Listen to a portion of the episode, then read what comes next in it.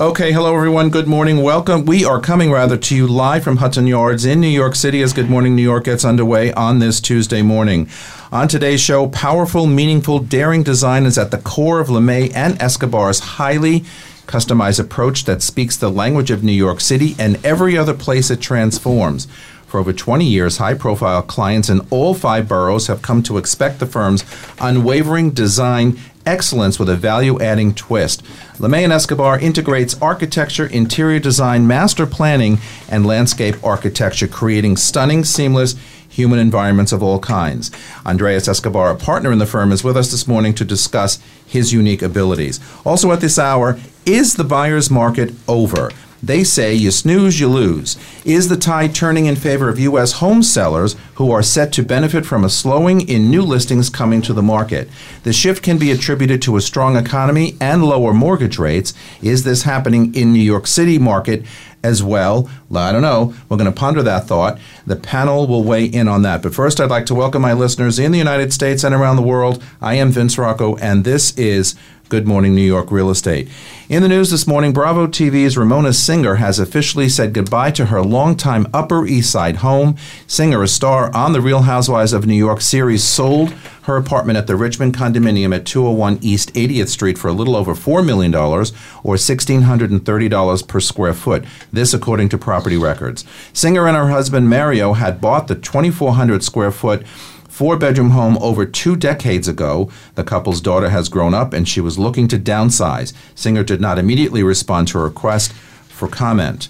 The 21,000 square foot mansion at 9 East 71st Street is the longtime home of financier Jerry Epstein, who has emerged at the center of what prosecutors from the Southern District of New York say is a vast network of abuse perpetrated against young women, many under the age of 18, by the billionaire asset manager.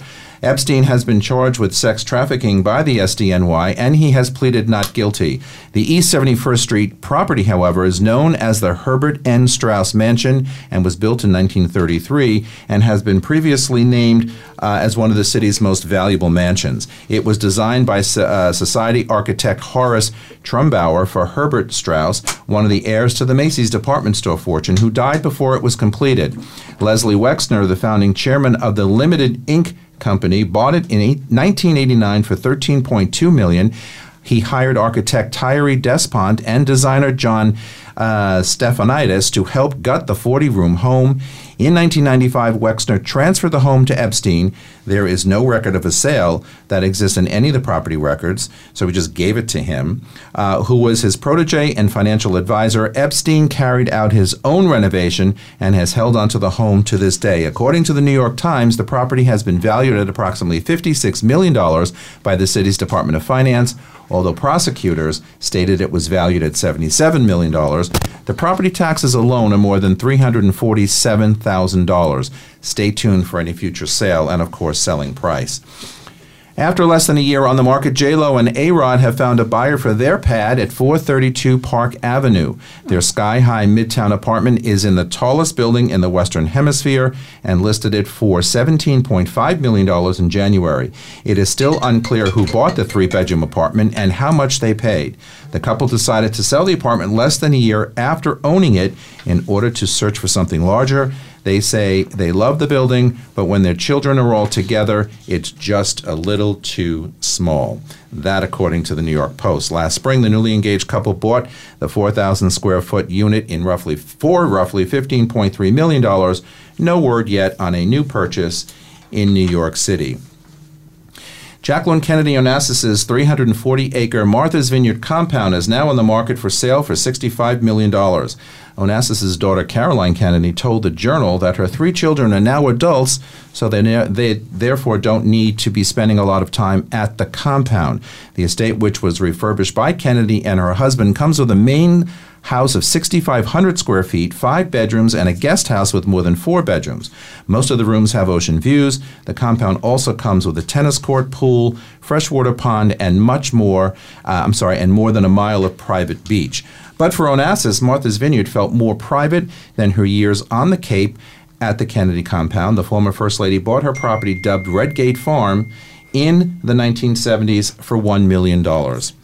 And today marks 20 years since a small plane piloted by John Kennedy Jr. went down off the coast of Martha's Vineyard. He was a man about New York City and would be seen everywhere. As his uncle Ted said at his eulogy, he had everything in the world but length of years gone way too soon. And I remember John Kennedy. years. I mean, I used to literally see him everywhere. I mean, not that we were friends because we clearly weren't, but I mean, he was just all over the place in Central Park, in the gym. Tribeca? When he was All on over 72nd Street and rollerblading. Absolutely, when you lived with Shirtless. what's her name? yeah, I can't remember her name. The blonde, Hannah. Hannah. Uh, uh, Hannah, do you know that my my husband younger years looked so much like John Kennedy? Yes, he did. I remember when you waltzed him into the office. Hot Well done, was. Weeze. Well, look at her. I, know, right? All right, as I said, we have a special guest here today, Andreas Escobar, with an impressive career spanning over 20 years. He has become one of the interior design's most admired and public talents. A partner and design principal, he is responsible for the strategic growth and positioning of the firm, as well as closely liaison liaising with partners and clients on every project. Regularly working with top investors and developers, Andreas has always made a point of nurturing long term clients' relationships and evaluating the vision of every project. Having led hundreds of design projects in New York City, Andreas is uniquely attuned to the city's architectural design vernacular. He has a keen understanding of and sensitivity to the specific needs of each site, approaching design at the neighborhood and often down to the block level. I want to talk a lot about that because that's interesting. His distinctive elec- eclectic designs speak the language of the project's brand and surroundings and amplify them to the delight of LeMay and uh, Escobar's clients and end users. Good morning and thank you for being here with us. Good Morning, Vince. All right, so you know you are a prolific uh, uh, architect in this town, and we all know we run around this town, and, and and part of what everybody likes, whether you live in New York City or you don't, is the variety of architectural styles that we see. We go from pre-war, we go to you know what I say the 50s and 60s post-war buildings, we go to now these new condo developments. There's a lot of difference. And difference and uniqueness is what sells sometimes. And we say this all the time about real estate. If it's not unique, if it's not compelling, it isn't going to sell, especially in marketplaces like we are today. So you were born and raised in Colombia. You moved to Montreal to pursue a career in engineering. However, you found that your passion lay in the beauty of aesthetics and interior design, and you quickly changed your major. You graduated with honors from Dawson College. You began your career working with some of Montreal's top design firms. So tell our audience here, which by the way is a global audience, so people around the world are listening, including Montreal, uh, what inspired you to uh, about the aesthetics and interior design, uh, and that enough that it took you away from your original plan to become an engineer? Well, originally, being born in Colombia, you were kind of um, expected to go into classical careers. My father was an engineer, my mom was a nurse, my uncles doctors, and um, so you're kind of conditioned to be that way. However, I was always very creative since I was a young child.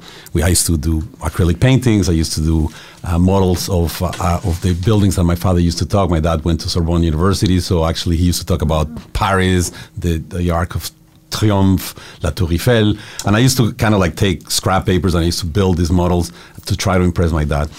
Uh, although, you know, I, I, I kind of continue the path of my father, and once I realized that this wasn't really what I wanted to do, and I was actually a very good sketcher, and I used to paint and so on and so forth, I moved into the design realm, and I found it very exhilarating. It, it really appealed to me, and I made it my, my career. Uh, so that is, uh, in a nutshell, what how I, I'm, I'm where I'm at. So all these years later, obviously you have no regrets, correct? I mean, Absolutely you, not. You, you've done, you've done really well, and I've always said, you know, it takes a special person to be able to be creative, but not only to be creative, because I think a lot of people are creative, but to be able to get it out there to others who can appreciate it as well and expand upon it potentially. Um, so you decided to um, you decided to capitalize on your experience and talents and start your own venture. So not only do you go from engineering to design and aesthetic and, and creative, whatever, you then decided to kind of create your own firm, which by the way is not easy in any business that we're in because you know, it takes a lot of wherewithal. You uh, founded what's now the famous Andres Escobar and Associates in 1989, which has quickly become one of the city's most recognized design firms after achieving media coverage and rare reviews for your work in Montreal as well as New York. But then you sold your company or merged your company with May. So give us a little bit of backstory as to a how you you you decided to come about building your own company and then after a while selling it to either grow bigger or, or expand larger, etc. Well, the idea of having my own firm stems from the fact that I didn't quite understood the way other people run their own business, and I didn't like their approach or their management skills or how they did their business. So I figure what better way to do it than open up my own firm? And it was actually quite interesting because the day that I opened up my firm, a week later, my first child, our first child, was born. Was so born. my wife Bella was actually expecting. So I had nothing really to lose, but a lot to lose. So I went into it, and a lot I had of pressure, if anything correct. else, right? Yes. And at the time, I was actually doing a lot of work in Montreal and in Europe. Uh, luckily, because we live in Montreal and we would speak several languages, so for me to go to France or Belgium or Switzerland, it was not a difficult thing. So we actually used to do most of the work in French. And in uh, sort of like in the year 99, 2000, the Gretsch building came about and it was kind of a project that we competed and we were lucky enough to win it and it got built and it was quite a success. So it's on, Bro- on broadway uh, in williamsburg. Mm-hmm. and it became sort of like the path to move forward into the new york market. Um, later on, after several years of having done a lot of work in New York, although I thought it was going to be just like a one hit wonder, you just do the Gretsch and then you just go back to Montreal, it became kind of like a lot of projects in Dumbo, Vinegar Hill, Long Island City, uh, Greenpoint, so on and so forth. Then it became very evident that the New York Manhattan market wanted something from me that it was actually a New York based project. So you were doing you were doing projects out in Brooklyn in, in, in locations that really weren't, you know, so popular yeah. then. Vinegar Hill, Dumbo, uh, back in I would assume the early to mid '90s, correct?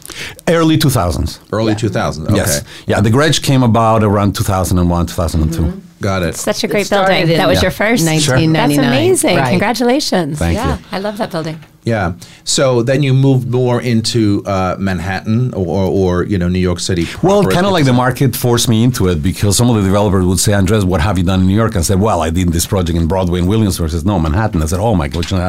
So we got a project downtown, and uh, that became sort of like the the the, the, the beginning of my career in Manhattan. So from the project in um, William uh, Street to projects in the Flatiron District, to projects in Soho, projects in Tribeca, projects in the mid, in Midtown, Chelsea, uh, Upper East, Upper West, and slowly I kind of managed to understand the entire the entire city. So one of the things that I used to do is leaving the specific area so that I understand the neighborhood better because every neighborhood in New York is completely different. And, and different and personalities for sure. And at the other side of the break, we're going to talk a little bit about how you break that down because not only the borough's different, but the um, but the um, everyone's calling in this everybody morning. Is clearly, this morning. but but each each neighborhood is different, so that's where we go with that. Anyway, we got to take a break. You're live. We are live from Smash Studios here in Hudson Yards. This is Good Morning New York. We will be back on the other side of the break, so don't go away.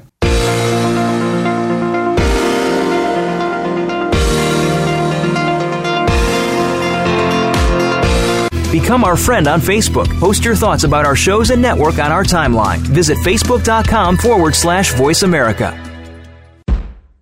At Halstead, we know that what moves you is important. We're all about the power of transformation. We're revolutionizing the way people live and work. We are agents of change. We are the deal makers. We are the fearless negotiators. We are the future builders so you can move to what moves you.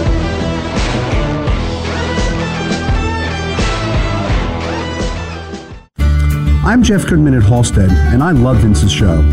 I host a program of my own, but not about real estate. Rediscovering New York is about our city's great neighborhoods, their history, texture, and their current vibe, through interviews with historians, business owners, and interesting neighborhood personalities.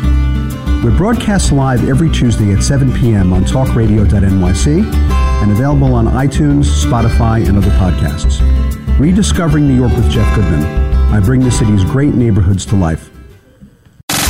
Have you friended us on Facebook yet? Why not? Just go to facebook.com forward slash voice America or search for the keywords voice America. Once you are part of our Facebook network, you'll receive daily messages about what's happening with our shows, this week's featured guests, and new happenings at the Voice America Talk Radio Network. And you can add your voice to the always active discussions on our timeline. Just go to facebook.com forward slash voice America or search for voice America. Okay, and we are back. So we're here with Andreas Escobar. Um, funny situation in the studio today, but we'll talk about that another time. So let's let's actually talk about how you know you, I guess, in your mind, break down uh, the neighborhoods within the boroughs that you work in. Brooklyn, very different from Manhattan, very different from Queens. Long Island City has kind of risen from the ashes. You know, the, al- almost overnight, it's always been there, but in the last five, six, seven years, it's become something that even I don't recognize anymore. Uh, the last several times I've been out there, I just think I'm somewhere else because it doesn't even look close to the same. So when you embark upon a project in either of these neighborhoods or, or borough uh, situations, what is the first thing that you think about? Like, how do I? Do you need to understand the roadmap of the the culture of the people there, or do you just kind of look at the lay of the land and say, I think this would work here? No, I think you need to have a clear understanding of the area. Uh, to give you an example, when I came to New York, I spent, I, I would say, five years living in Soho and understanding what makes people tick, what kind of people live there, what are the what is it that makes people wanting to move to this neighborhood? What is it different? What is it different than Chelsea? What is it different than the Upper East? And at the very beginning, it's hard to understand it, but once you start moving throughout the city, I mean, after five years, I was kind of tired of being there. Then I went up to, to more like Chelsea. Then I went to the Upper. I, I actually was at the Essex House for about six years, and then uh, so I understand the Upper East, the Upper West. I years ate in all the the, restaurants. House, no surprise. but understanding understanding who the market is, what what do they like to eat, the, the difference between the restaurants, who comes to the restaurants, who goes shopping. Maria's. Mm-hmm. Mm-hmm. Maria is uh-huh. I amazing. love it. Ah. So uh, basically, you have to understand the end user. And New York had a stereotypical approach to projects in Tribeca, Soho, Chelsea. Upper East, Upper West, and over, for the past 20 years, it has changed. It kind of morphed into something else. Right. Now, people are starting to say we want to have the Upper East feeling with a little bit of an injection of, downtown of edge. downtown edge. So everything is important, and now everybody wants a little bit of some sort of a differentiator. That's what makes us different in every project that we take. Well, that's what I was going to say. So you know, you're always challenging the status quo, pretty much, and and and your your experts apply a deep understanding of each client, neighborhood, and demographic. So, but how do you keep it unique?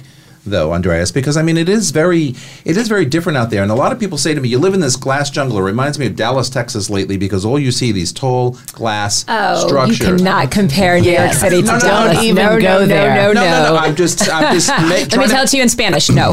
yeah, no, exactly. No, in any language, no. But I'm just saying. But but this is the, the impression, like, oh, I remember old New York didn't look like this. Now, anywhere you look, anywhere you turn around, it's all glass towers. But yet, it's not true because there is a, a certain uniqueness There's about still a lot of old New York too. Of course, no. But I'm saying about these buildings, there's still a, a, a certain uniqueness about it. And what I'm trying to get at is how do you make them, you know, your own, and how do you make them unique? You you get an understanding of the lay of the land, you get an understanding of the culture of the people. Neighborhoods want to change. I mean, for heaven's sakes, I never thought the Upper West Side would ever change to anything other than what it used to be, which was very old, pre-war.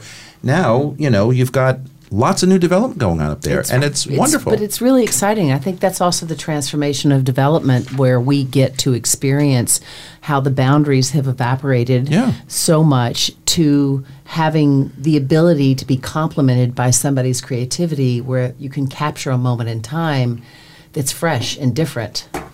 Yeah, and one of the most important things is given the fact of globalization and how we are exposed to mm-hmm. everything. I think the buyers and residents are very sophisticated. They travel, they see what's happening all over the world. And when you start understanding that everybody wants a little bit of Europe, a little bit of all New York, Yeah. a little bit of what's hip. I think that we have gone through all kinds of stages where minimalism became like important. Nobody wants to live in a fridge. Everybody wants to live in a place that is a little bit more social and a little bit warmer. Uh, I think that the, you know. I, I agree. Uh, yeah, and, and, and now, for instance, the, the city keeps on expanding. We're working on a project in the Bronx. What is the Bronx? How do you come up with a project that is going to be different? But that has been a that has been a market that's been pumping to with the revitalization of the concourse, the Grand Concourse. So I think it's really exciting time for the Bronx. But I, I agree with that. But I but I think it's probably challenging to figure out how do you make you know how do you make this neighborhood unique because it's it's so defined as it has been all of its existence. And now Without you- disrespecting the history, Correct. it's it's a it is a Correct. delicate balance. Correct. it's a very delicate balance. I agree. But- But you know, this this city, like I said, is, it adapts itself, it reinvents itself, is is, is open to all kinds of aesthetics. is is really uh, probably the, the the the only city that I'm aware that I that I that I know that is able to sort of support this sort of change. Uh, I've, I've been fortunate to have traveled all over the world, and I and I do I'm doing projects in Dubai, I'm doing projects in Europe, and they are actually now looking back. They always look back at New York and how do you do it? How do you incentivize? How do you create, uh, you know, this vibe in the projects? They are re- copying kind of like what we're doing. So when you said how do you, you reinvent ourselves, I think that we we are trendsetters as opposed to followers. I, I would agree with Yeah, that, and I yeah. think that we lead the nation in real estate, Mm-hmm. and and some people would say globally because of the origination of the mixing pot that we are, the diversity that that really came about us. A hundred percent. In, in the in the past couple of months, I've been sort of like approached by developers from all over the country, from Phoenix to Houston to Florida to the West Coast, because they look at New York as sort of like the mecca of residential hospitality uh, development. How do you amenitize? For instance, I, I, I just wrote something in a document that talks about rental buildings, how the mm-hmm. rental buildings in the mm-hmm. 2000 early 2000s are, and how are they today. I mean, Incredibly different. incredibly different. So now a condo and a rental don't have much differentiator. In fact, some rentals have better amenities than condominium I- And that's I would because some of they them have a lot better, yeah. Some of them are built with the view that maybe one day they'll convert to condos. I think developers are thinking about that more too. They're getting the cash Not cow of the rentals now, but yeah, Not anymore. Down- down we just road, recently finished a project on 44th Street, 222 East 44th. I, it's called the Summit. I, I think that I will invite you to just visit it. It's unbelievable, and it's in a, in Turtles Bay. is an area that is not necessarily. Uh, well, Yep. n- hip, Yeah. but we made this I enclave that lived made in it Turtle very Bay hip. twenty something years ago when it was kind of dull and boring, but I can see that it's really sort of turning around. But you know, the, the difference between I think the, the the luxurious uh, rental buildings with all these amenities versus condos is you have a different type of people who are moving into the rental buildings and the, into the condo buildings for the most part. And you know, the the rental people maybe transfers in, they may be here for a year or two. They're concentrating on work. They want to pay attention to all of their stuff in the building versus you know diversify around the city. I mean that's just what I've seen happen. Not not you know uh, for everybody. But let me ask you this. So tell us a little bit about your design strategies, moving from residential to, to hotels now. Which do you like better, residential towers or hotels? I mean, what, what floats your boat more uh, on a daily or weekly basis than, than well, not? hospitality is always more interesting because you actually deal with public areas, you, F&B, so there's restaurants, there's activities, there's amenities. But what's happening is a lot of the developers, when they reach out to us, is because of that fact. It's because we are able to cross borders. Like right now, we're doing a project in Brooklyn Heights, which is actually a senior community. And the reason why we were selected was because we have this hospitality intel, if you want to call it. So what we're doing is we're creating this urban resort that will feel like a resort. It will not feel like a senior community. It will have all the amenities that you have in a well-appointed hotel.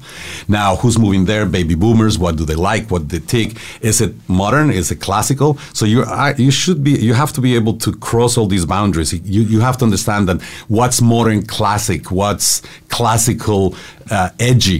There's many ways of doing it, and also the eclecticism of the city allows us to cross all these boundaries, which is very unique. In other places, is specifically it's got to be this way. So when you talk about Upper West Side. In the early 2000s, it had to be pre-war. It had to be, you know, herringbone. It's got to be, you know, subway tiles. Now, 15 CPW. It could be just whatever. exactly, 100. percent So now what's happening is you could really, really make a differentiator the, a lot of the, the, the, residents from the Upper East Side, they don't necessarily want to live in that type of environment anymore. Exactly. That that that that, Exactly. that demographic had, has grown. Now they're looking for something a little hipper. Maybe they don't want to come downtown, but maybe they want to be closer to their roots, but they want to live in an environment that is a lot more today. And and that's exactly correct. And it's obviously a lot less expensive if you're staying uptown versus coming all the way downtown. So you can have a like product and not pay as much money. What are some of your early design memories? I mean, what what was like the first thing you designed that really said to yourself? You said to yourself, you know, this is re- I really have it. This is really what I like to do, and I'm going to continue and build a career on this. What are, what are some of the the fun, more fun first projects that you worked on that you really really loved? My favorite project was really the Gretsch. Really? Because it was a conversion of an old guitar uh, factory. Yeah. Uh, it was kind of like a, an area of Williamsburg that didn't really have a signature or a or, or a specific static. And what we did is we borrowed from the history of the building that it was kind of like real factory. We wanted to create a loft environment. We wanted to make it minimalistic yet fairly contemporary. And it resonated with the market. The market, it was one of the first, I would say, successful projects in that area of the city, which was predominantly an enclave of Hasidic, uh, of the Hasidic community. Uh, and it became a very popular destination. Now, a lot of developments had happened. We actually did a project on uh, Kent Avenue, uh, 80 Metropolitan, which was, again, a modern building that we kind of like created. Like, it's a, like a modern take on loft living.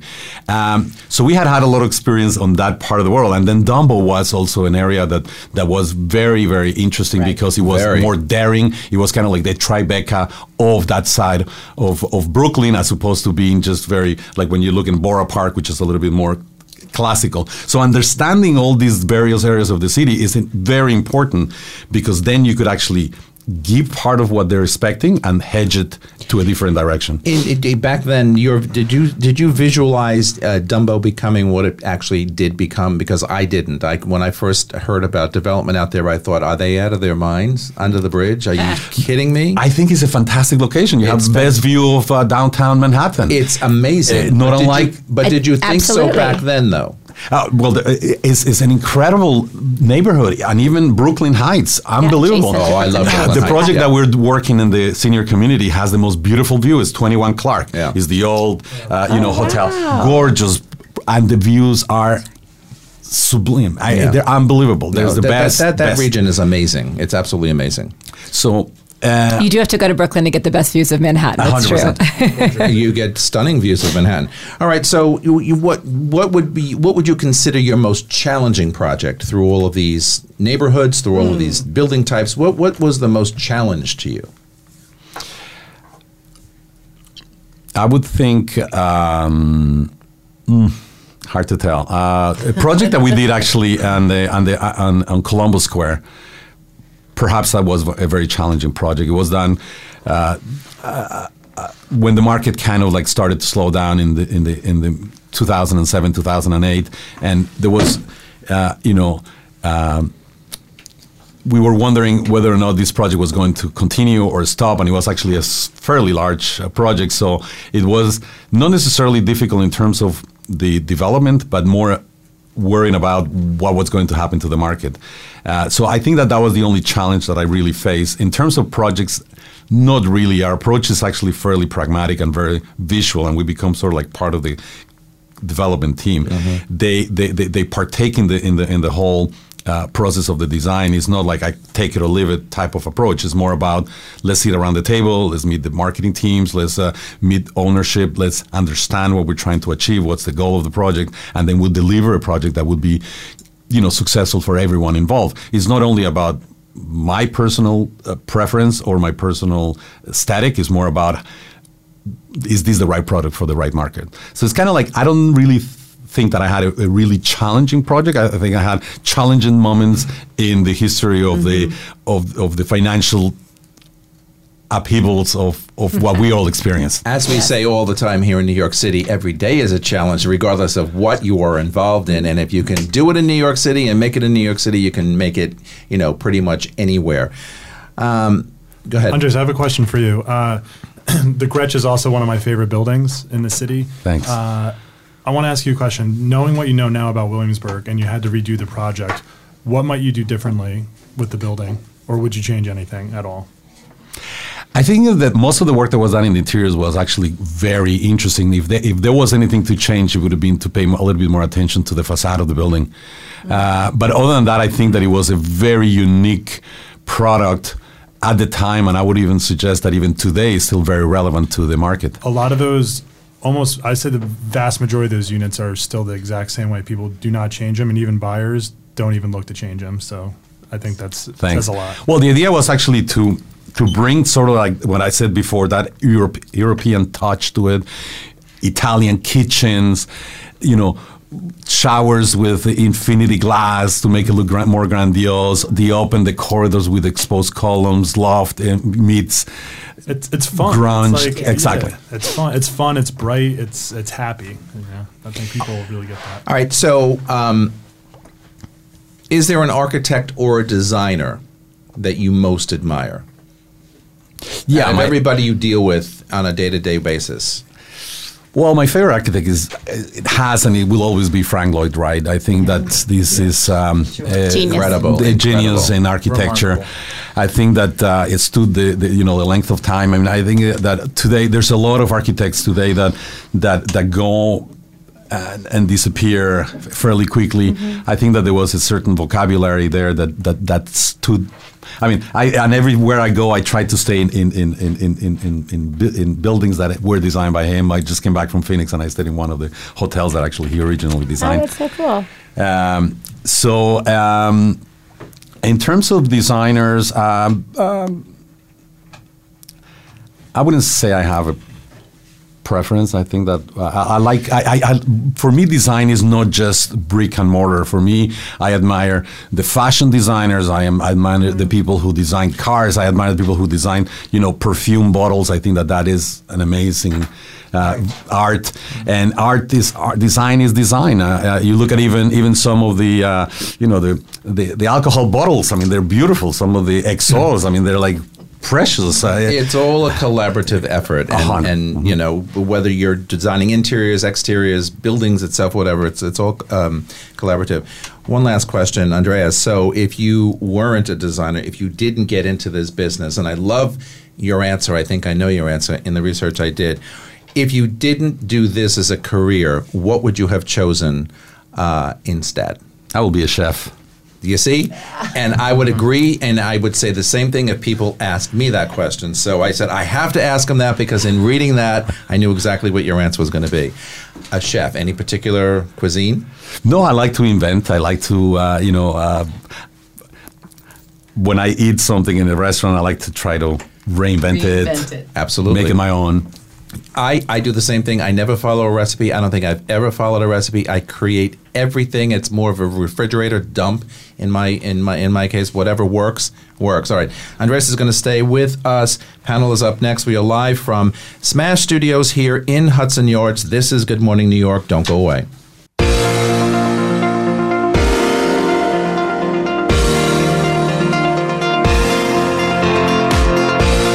Become our friend on Facebook. Post your thoughts about our shows and network on our timeline. Visit facebook.com forward slash voice America. At Halstead, we know that what moves you is important. We're all about the power of transformation. We're revolutionizing the way people live and work. We are agents of change. We are the deal makers. We are the fearless negotiators. We are the future builders. So you can move to what moves you.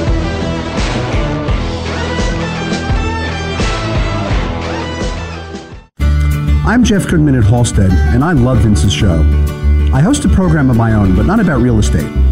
Rediscovering New York is about our city's great neighborhoods, their history, texture, and their current vibe through interviews with historians, business owners, and interesting neighborhood personalities.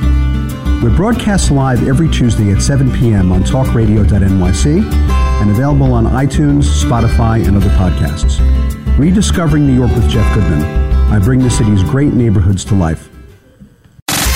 Have you friended us on Facebook yet? Why not? Just go to facebook.com forward slash voice America or search for the keywords voice America. Once you are part of our Facebook network, you'll receive daily messages about what's happening with our shows, this week's featured guests, and new happenings at the Voice America Talk Radio Network. And you can add your voice to the always active discussions on our timeline. Just go to facebook.com forward slash voice America or search for voice America. Okay, we are back, segment three. All right, so we are here with Sean McPeak from Halstead, Tracy Hammersley from Douglas Elliman, Jordan Shea from Douglas Elliman and Louise Phillips Forbes making her triumphant return. She's also from Halstead. We missed you, Weezy. Missed you guys. My Been God. Love your new digs. She's been on a long sabbatical. Yes, thank you. Aren't they beautiful? All right. So anyway, you know, there's a lot of buzz in the marketplace this week, uh, and reading a couple of stories, and I actually read the story from a national perspective. It's a national story. It says the tide is turning in favor of U.S. home sellers, who are set to benefit from a slowing uh, market where fewer listings are coming to market and probably strategically. Uh, last month, U.S. sellers added 40,000 new listings to the market, an increase of only 2.8% year over year, and this according to Mansion Global. While it brings an end to the oversupply of housing stock that came online, um, in 2018 and the first half of 2019, the slowdown in listings provides sellers potentially with an advantage, with less options for home buyers. The shift can be attributed to a, str- uh, a strong economy and lower mortgage rates. So, you know, my question is after reading this, and as we all know, everybody out there, the consumer, the buyer, the seller, the renter, they all read the, the industry rag stuff. Do you see this potential situation happening here in the New York City market? In other words, sellers say, I'm not going to list right now. The market is too funky. I'm going to wait a little bit and maybe, you know, we'll see what happens. As a result, the inventory starts depleting, as I think we all would like to see it, and then potentially a few months down the road, sellers come back to marketplace and all of a sudden maybe the tide shifts from There's the buyers demand. to the sellers because the demand gets a little more pent up and, and maybe that that is the impetus to kind of shift the marketplace. What are your thoughts on that? Say it out loud and make it true, Vince. I would love that Well, to I was thinking case. about walking around with a billboard after I mean I was very encouraged when I read that story the other day because I said, you know what, if we think this and if we say this and if maybe we encourage our our sellers to hold off a bit, but yet business is business. I don't know. And I mean, I'm, looking at I'm me like over I don't here know. just biting my tongue. I mean, listen. I think the you know the Mansion Global has to sell new pa- newspapers, and and and I, I, I respectfully agree to disagree. I, I, and I'm just throwing it out there. and I feel that you know the the double messaging that's going on in our media. They're like. 13 to 15 months behind the times. And New York itself is two and a half years in front of the rest of the nation where we are in our real estate experiences. And if we are Always the are. leader in the in, in in what is come to come for the rest of the nation, you know, you got to you can't really compare what's happening in New York Ci- City to a median price of $305,000 respectfully. So urban environments are definitely not going to be on the same rhythm. Cities like New York, uh, like Nashville, Tennessee, that grew 12.5% last year. I'm from Nashville. That is not a sustainable growth. However, the diversity that has happened with the economy in Nashville specifically, not just being healthcare and music, they now have three different professional sports. They have the Movies college, are being shot have- there. They have a There's lot Hollywood of there. diversity that is going to help support that. You've got Bernstein moving a thousand jobs there. I just think that I don't like these cross the board generalistic conversations that the media wants to sell papers around.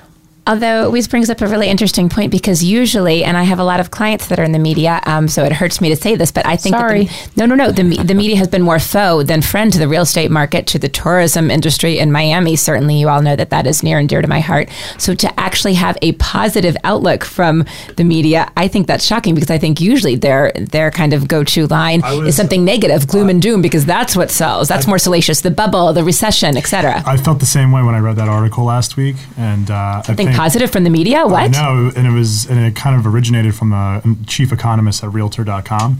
So I was kind of shocked too. I was like, wow, I'm, I'm just used to just reading like my eulogy usually. Exactly, that I don't agree with Well, I- either. but I so all this is positive and refreshing to hear something that I can get behind, being very bullish is, and it by makes, nature. It does make sense too because I, th- I I think we can apply this to New York if you're looking at building permits and how they've come down a lot in the last couple of years. So We've we been could be that. heading to a supply shortage, but there's pockets of the market that are being extraordinarily overbuilt right now still. Yeah, but but but you know, I think the media has always been foe Yes. versus friendly Yes. Mm-hmm. to to the real estate industry. I mean, I can go way back to 2004 and 5 or 3 and 4. I can't remember the exact mm-hmm. years where I would read at the time before our or before our tablets and and, and uh, devices and look at the newspaper and it was like one negative story after the next after the next. Like next. the New our York eulogy, Times I mean- magazine with the balloon and the pen. total, yes, Right, exactly. Total- The bubble, The bubble's right. going to burst. But you know, That the- didn't come for years after they were talking about it. But so the point is, you know, I read this story and I really thought that there may be something to it in that sellers today aren't necessarily, and again, it, it, it's pockets of different size apartments, price points, you know, locations, whatever. But in general, what I'm seeing is sellers aren't really listening to what your pricing strategy is or should be. They still want to price way too high. So Most of thi- them, yeah. You know, and either you're not going to get the listing, they're going to give it to somebody else. You may be the second or third broker. And I'm thinking, so maybe there is something to this story or something to this argument where sellers are going to finally say, you know what, I don't know that I can get the price I want right now, so therefore I'm going to hold off. Mm-hmm. Certainly, if you don't need to sell, I mean, I I I didn't get three, maybe four listings in the last three or four months because sellers and and believe me you know i'm not happy about that and they're very nice size listings but at the end of the day they're all out on the market. They're all with other agents. They're all very high price and now i'm watching as they reduce they reduce they reduce they reduce. And i don't hopefully know where they'll come back gonna to you. Vince. i don't know where it's going to end but let but you know mm-hmm. at the end of the day you've got to be cognizant of what the current marketplace is that we're playing in. And and I, I also think that you know history has always repeated itself when it Always. re- Yep. when it deals with new, with real estate, particularly in New York. And the, there is a factor of a globalization that we've really truly arrived to, which Mm-hmm. we did not have a decade ago, and we did not have two decades ago. Right. And so. I, I think that human nature also, it's always going to be, I'm very bullish on New York City to buy and hold. However, Yes. it is depending on what your needs are, not the same result and answer for every individual. But I don't believe Absolutely. I don't believe that if somebody wants to rent one of their assets for a year, the market's going to be better. right Well, I like what you said there, which was buy and hold. Like spec work has always been risky, flipping has always been risky, and New York is built on discontentment a lot. Mm-hmm. But the buy hold has always been proven It's over always time. weathered the storm. It's always weathered the storm. If you have a long view, it's and by buy and hold, I don't mean five years. I don't mean ten. I mean look at like what's your fifteen year outlook. I mean really be smart about these investments and look at it like I don't know two arms worth. Yeah. The people, the people who make the most money in real estate are the ones who don't sell, which isn't good for our business. But it's Well, but that but that's historic. I mean, you know, people bought you know hundred thousand dollars for an apartment, you know, twenty five years ago, and they're, they're selling them for four million dollars. I mean, that that that's that's true, very true. I always tell my buyers, you'll every ten years you'll regret not buying. So if you wait ten years and you walk by the same building ten years later, you're gonna be like, damn it, I should have gotten that. You know, depending on what it is, of course. There's some dogs out there. All right. On the flip side of sales, moving along, landlords can't now demand last month's rent any longer plus a security deposit, and we beat up this new new rental uh, law now for the past couple of weeks. Also, there is a new 14 day deadline for security deposit return. Landlords have to get your deposit back within 14 days. So no longer can they ask to be for 60 two days, months. It used to be 60 days. Now they can't ask for anything more than you know one month. Landlords are alarmed, to put it mildly, about what this will do to their uh, ability to maintain buildings. Louise, I want to ask you because you weren't here on the last episode where we talked in great detail about fresh viewpoint, Louis. the, the rental market. What are you, what are you, because you deal with a lot of you know conversions and a lot of rental um, landlords and stuff. What, what what what are your thoughts? Well, I mean, listen, I, I personally, I mean, I am all for affordable housing. I'm all for Sure. for supporting people that are not in the same position as all. However, I personally believe that these laws are unconstitutional that they're implementing. They are, and I believe we are going to have a major class action against the far left side where you literally setting up landlords to you you To fail. devastated Right. an industry Yeah. that has fueled our economy Exactly. nationally. And that is, if we look at history, and the and September 11th came, they lowered the interest rates 11 times in order to fuel and kickstart our economy. So I am going to be doing the last conversion because it was 12 minutes before the deadline when my red herring got submitted. Oh, wow. On in, in the West 70s, and you know, it is. I, I, I just think it's incredible. Um, and I find it interesting from what I hear that Cuomo elected to not be at any of those meetings and just was going to sign what was agreed to. So it's unfortunate. It's unfortunate. How do I feel about it? Do y'all want to talk No, about no, that? no. Yeah, Well, right. No, you know. I mean they clearly did not consult with any real estate professional when they did this. It is it, it is doing the opposite of its intended effect. It was in most inside the box decision making. Didn't go outside of it. Didn't really want to get involved, as as Louise just said. You know, I from the a- governor. I have a client who who owns eight thousand apartments. I have a client who also had a building appraised in October of 2018 for 186 million dollars. Mm-hmm. Today, it is worth about 36 million. Oh my dear. goodness, that's so huge. For all the people that have That's terrible. acquired and bought buildings with the intent to convert, they have completely strangled them. So we're going to have a whole domino effect that we won't see for 36 months. Hmm. And I think they're creating slums. I, I I honestly think it's almost intentional. Um, you see what's going on in the streets of the city. Um, it's really inhumane what's happening, and I just I think you're really taking all the incentive um, out of pe- uh, from people to improve.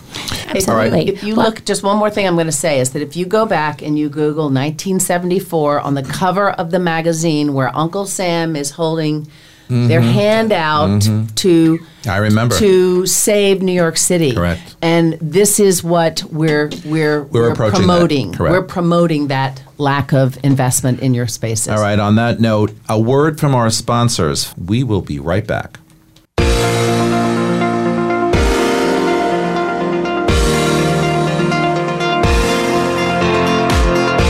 Become our friend on Facebook. Post your thoughts about our shows and network on our timeline. Visit facebook.com forward slash voice America.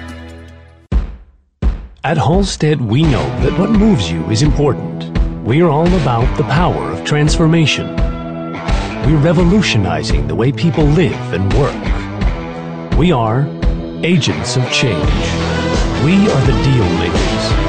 We are the fearless negotiators. We are the future builders. So you can move to what moves you.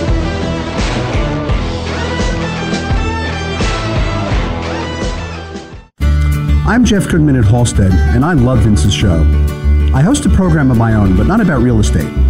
Rediscovering New York is about our city's great neighborhoods, their history, texture, and their current vibe through interviews with historians, business owners, and interesting neighborhood personalities. We're broadcast live every Tuesday at 7 p.m. on talkradio.nyc and available on iTunes, Spotify, and other podcasts. Rediscovering New York with Jeff Goodman. I bring the city's great neighborhoods to life. Have you friended us on Facebook yet? Why not? Just go to facebook.com forward slash voice America or search for the keywords voice America. Once you are part of our Facebook network, you'll receive daily messages about what's happening with our shows, this week's featured guests, and new happenings at the Voice America Talk Radio Network. And you can add your voice to the always active discussions on our timeline. Just go to facebook.com forward slash voice America or search for voice America. Okay, we are back. I know the behind the scenes uh, episode. We're going to do a behind the scenes video episode one of these days. All right, we're back for segment four, everybody. Uh, so many millennials and seniors tout New York City as an invigorating place to live, but it's not everyone's cup of tea. Well, too bad for that. And neither is the state uh, as a whole. And one new study says that New York is actually the second worst state to retire in. The top five states to retire are Nebraska, Iowa, Missouri, South Dakota, and Florida. The five worst states to retire are Maryland, New York, Alaska, Illinois, and Washington.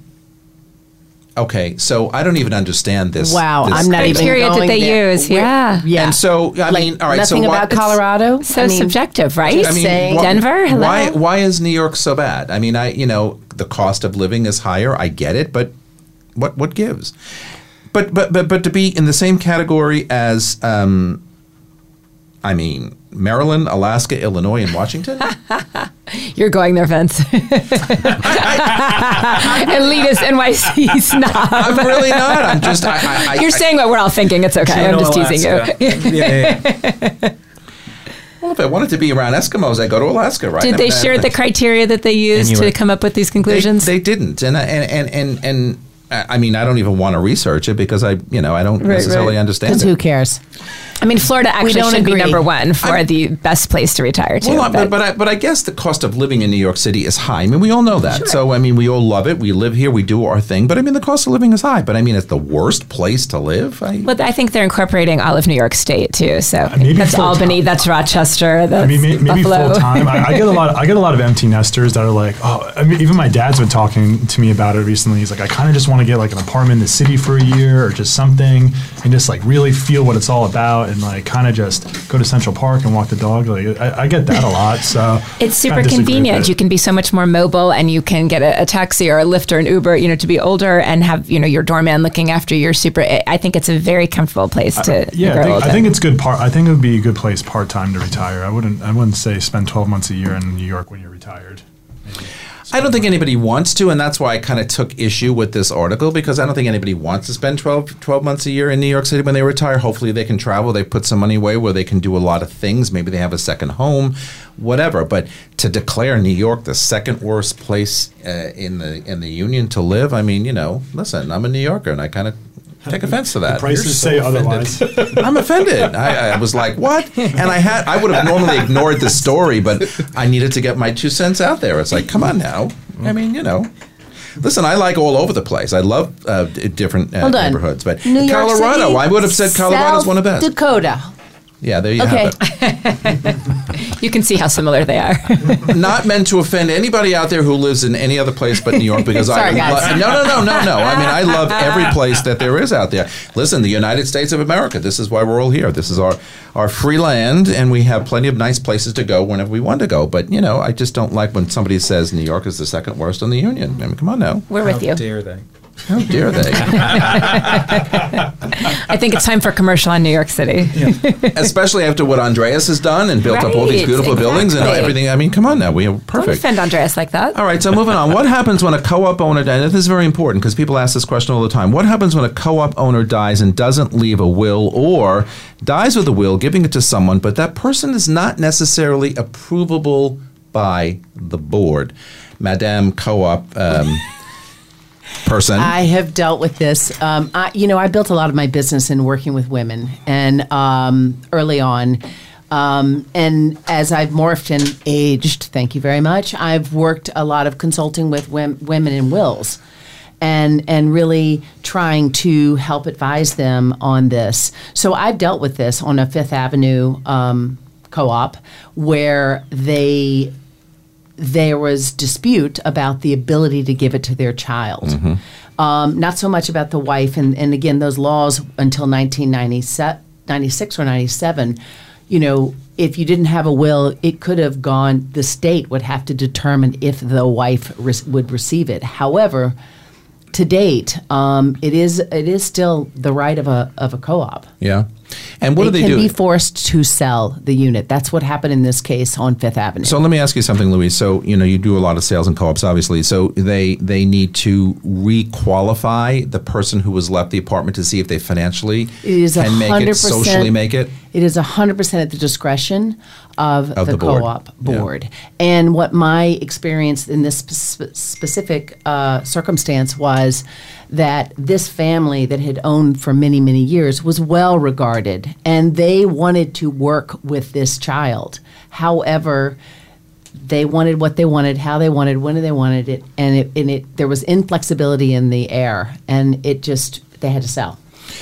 And I just wanted to point out that when you are buying in a co-op, you know, as you well know, most co-op buildings outline in their proprietary leases what should happen in the event of a shareholder's death and you know uh, the the you know leave behind rules. The terms of these leases as well as the shareholders will if they are left one if they left one determine how to proceed so the, the- they set it up sort of in the proprietary lease as to what they can do uh, and then i guess it's just a matter of being able to to qualify uh, qualify for it. So, uh, have you seen anybody not be able to stay in their unit after a, a death? In your experience, I You mean a spouse? a spouse, I, or a child. I, I have I have had that um, when That's there awful. was a, I've had it in two different circumstances. Um, unfortunately, uh, particularly in uh, prior to gay marriage being approved, I've had that happen multiple times, which is really unfortunate. Wow, very interesting.